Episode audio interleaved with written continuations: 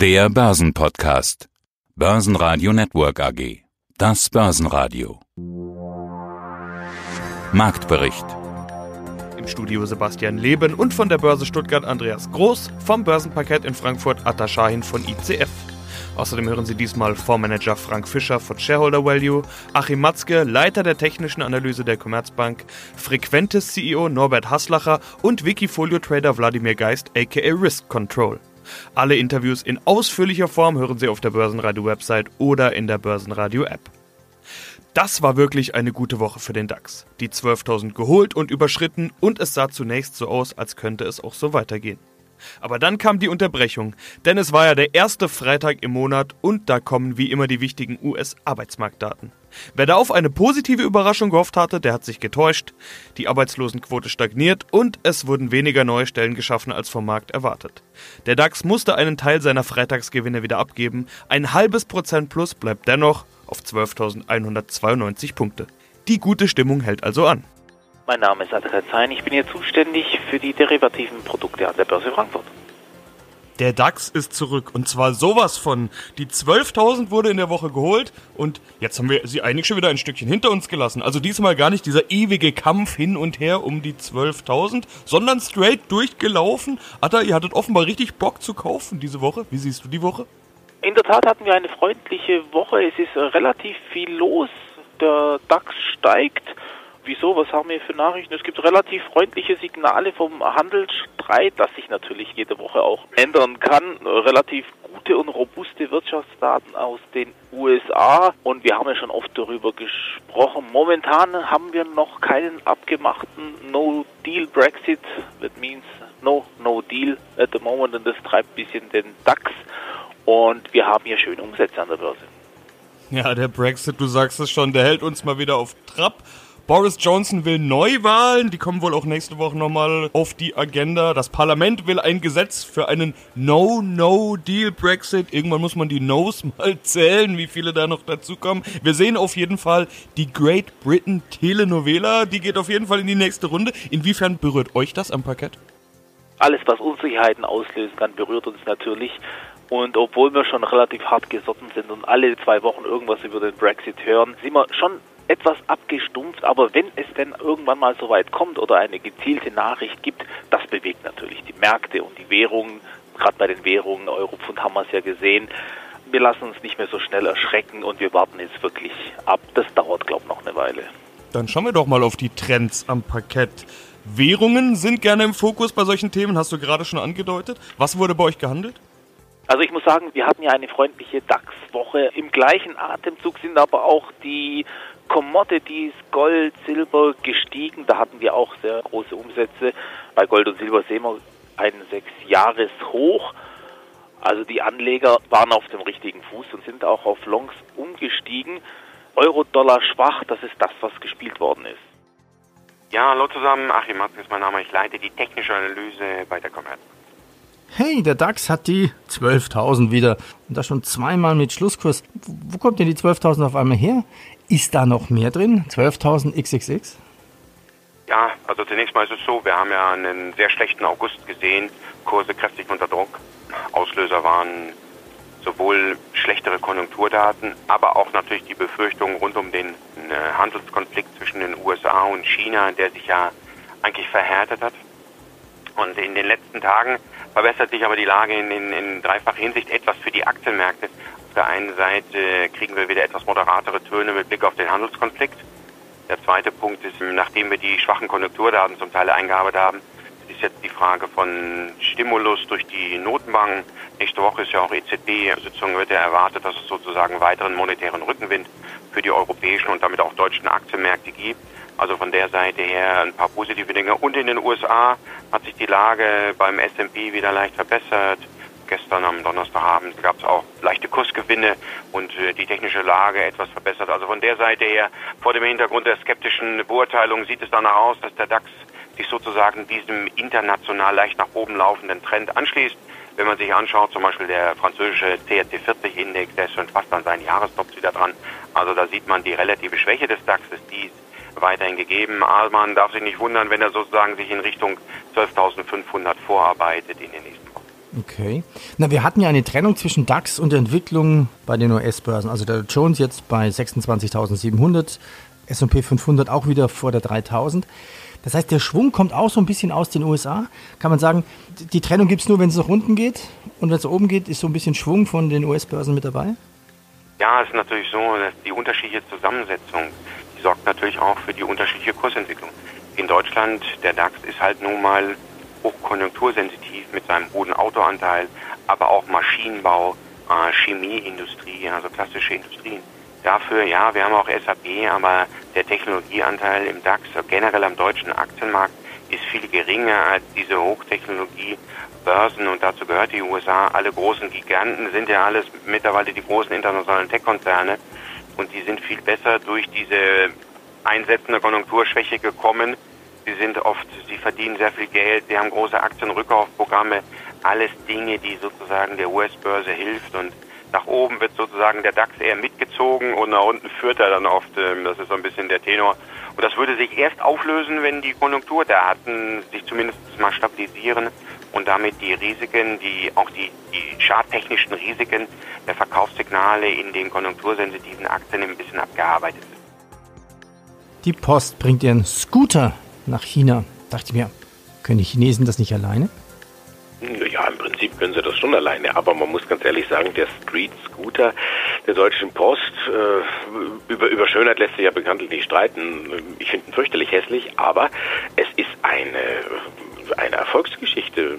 Die Post hat ja jahrelang irgendwo Partner gesucht, äh, mit denen sie sowas bauen kann. Und haben gesagt, nur wenn ihr nicht wollt, ihr etablierten, dann machen wir es irgendwo selber. Und äh, klar, diese berühmte letzte Meile äh, zum Kunden hin, wo man ständig einen Motor anmachen muss und dann holpert man wieder über den nächsten Bordstein und dann äh, 20 Meter weiter und so. Ähm, das sind ganz besondere Anforderungen an die entsprechenden Fahrzeuge und äh, damit hat die Post einen, einen Coup gelandet und alle gucken jetzt auch, können wir das auch haben.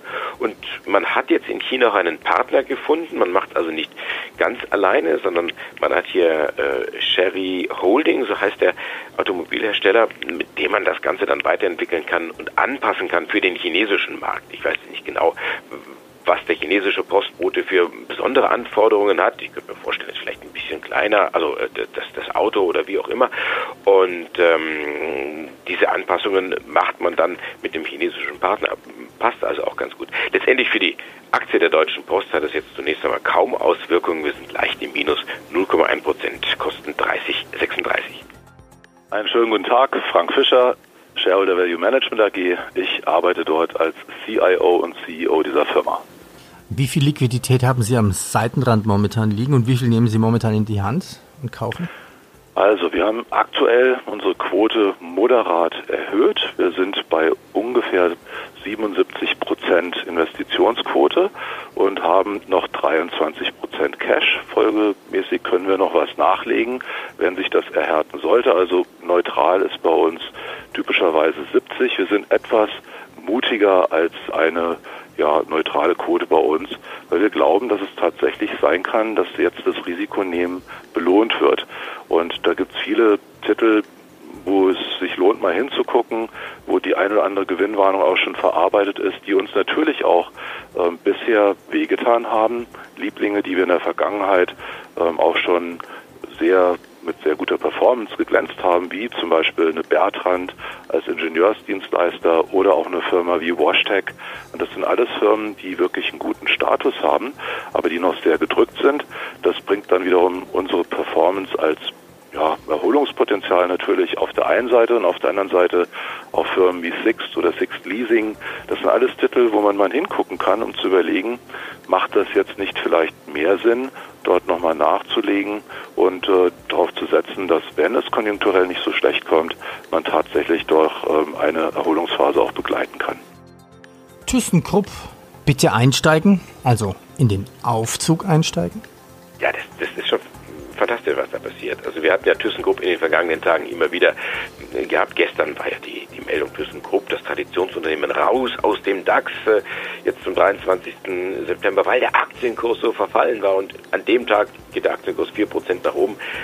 Das liegt natürlich an diesem Thema Aufzugsparte. Aufzugsparte, da muss man dazu sagen, wenn man die rauslösen würde, was ja das Ziel ist auch von ThyssenKrupp, nachdem die äh, Fusion mit Tata Steel, Steel gescheitert war, wird bewertet so mit ungefähr 15 Milliarden und ist damit mehr wert als ThyssenKrupp gesamt. Das ist schon irgendwo die, die Ertragsperle. Und dann ja, fragt sich so ein bisschen sorgenvoll, was soll dann eigentlich noch übrig bleiben? Dann mal gucken, was die dann mit Klöckner machen. Das war ja auch mal so eine Idee jetzt gewesen. Aber bleiben wir bei der Aufzugssparte. Äh, da gibt es jetzt den ersten ernstzunehmenden Bieter und zwar ist das Kone. Kone, eine finnische Firma, auch so ein Konglomerat mit äh, Stahlkränen und, und, also so eine ähnliche Geschichte eigentlich wie ThyssenKrupp. Und äh, der Chef von Krone sagt, das würde doch wunderbar zu uns passen. Und ihr seid dort gut aufgestellt, wir sind da gut aufgestellt, also das, äh, das passt. Und äh, haben jetzt einmal gesagt, wir haben Interesse. Und damit ist im Grunde genommen auch dieses Bieterverfahren offiziell, ich übertreibe jetzt so ein bisschen, eröffnet. Jetzt können wir mal gucken, wen, wen gibt es denn da weltweit noch? Da haben wir Schindler, da haben wir Otis, eben Krone-Aufzüge und eben ThyssenKrupp. Das sind vier globale Player, die jetzt hier umeinander buhlen und ja, in Zukunft gibt es halt vielleicht nur noch drei. Ich heiße Norbert Haslacher und bin CEO der Frequentis AG. Wir notieren seit Mai 2019 an der Wiener und Frankfurter Börse und sind die weltweite Nummer eins bei der Sprach- und Datenkommunikation für die Flugsicherung. Blick in die Zukunft. Ausblick. Ja, der Ausblick wurde auch kommuniziert. Ihr Auftragsbestand ist ja ähnlich gut wie 2018. Der Umsatz von 132,4 Millionen Euro 7% höher als im Vorjahr. Und ich hatte gesehen, das sind bereits 80% des geplanten Jahresumsatzes. Jetzt kommt ja erst das zweite Halbjahr. Ich hatte mich gefragt, wird es da nicht mal Zeit, mehr zu erwarten? Ja, wir sind guter Dinge für dieses Jahr. Wir sind sehr stolz auf den Auftragseingang im ersten Halbjahr und vor allem auch auf das siebenprozentige organische Wachstum Halbjahr 2019 verglichen zu Halbjahr 2018. Das macht uns stolz und motiviert uns auch. Die 80 Prozent bereits Auftragsbestand im Haus, um das Gesamtjahresergebnis Ende Juni bereits zu 80 Prozent abgesichert zu haben, gibt uns auch recht, dass wir vertrieblich sehr gut unterwegs sind. Und das ist auch die Prognose für dieses Jahr. Ich habe auf der, auf der Investorenkonferenz mitgeteilt, dass wir dieses Jahr einen höheren Auftragseingang in Summe erwarten als die 306 Millionen Auftragseingang letzten Jahres. Ende September wird es eine außerordentliche Hauptversammlung geben. Sie schlagen 10 Cent Dividende vor. Ja, wenn es jetzt schon so gut aussieht mit dem Auftragseingang und auch den Umsätzen, dann könnte man eventuell auch mehr Gewinn erwarten. Kann man also damit rechnen, dass sie in Zukunft auch gute Dividenden zahlen werden? Vielleicht mehr als diese 10 Cent? Wir haben unsere Dividendenpolitik im Rahmen des IPOs und den Roadshows ja kundgetan und auch in den Prospekten verankert. Die hat sich nicht geändert. Wir bleiben dabei, dass wir 20 bis 30 Prozent des Konzerngewinns, maximal 40 Prozent des Einzelabschlusses äh, an die Aktionäre ausschütten. Hallo, ich heiße Vladimir Geist. Auf Wikifolio ist mein Name Risk Control. Ich habe Wirtschaftsmathematik studiert und bin ich seit zehn Jahren in der Finanzbranche tätig und die Börse fasziniert mich sehr. Auch interessant, eben deine kleinen gewichteten Werte, da hattest du schon angesprochen, da sind ja Dinge dabei, die man jetzt nicht unbedingt kennt. Digital Reality Trust, Yext Inc., Gartner Inc., Firmen, die vielleicht erklärungsbedürftig sind. Aber eine Firma dabei ist nicht erklärungsbedürftig, Facebook. Ja. Auch als so eine ganz kleine Position. Warum eigentlich nur so mini? Das hätte ich eigentlich gedacht. Das ist eine dieser No-Brainer, die irgendwie in den Top 5 zu finden sind. Ja, also die hatte ich tatsächlich, wie lange ist das hier, glaube ich, wahrscheinlich eineinhalb Jahre. Auch die war bei mir auch prominent, auch mit sehr viel Gewicht im Portfolio drin. Danach haben sie ja diesen Datenskandal, wo, sag mal, die Kundendaten auch an viele verschiedene anderen Unternehmen dann verkauft wurden.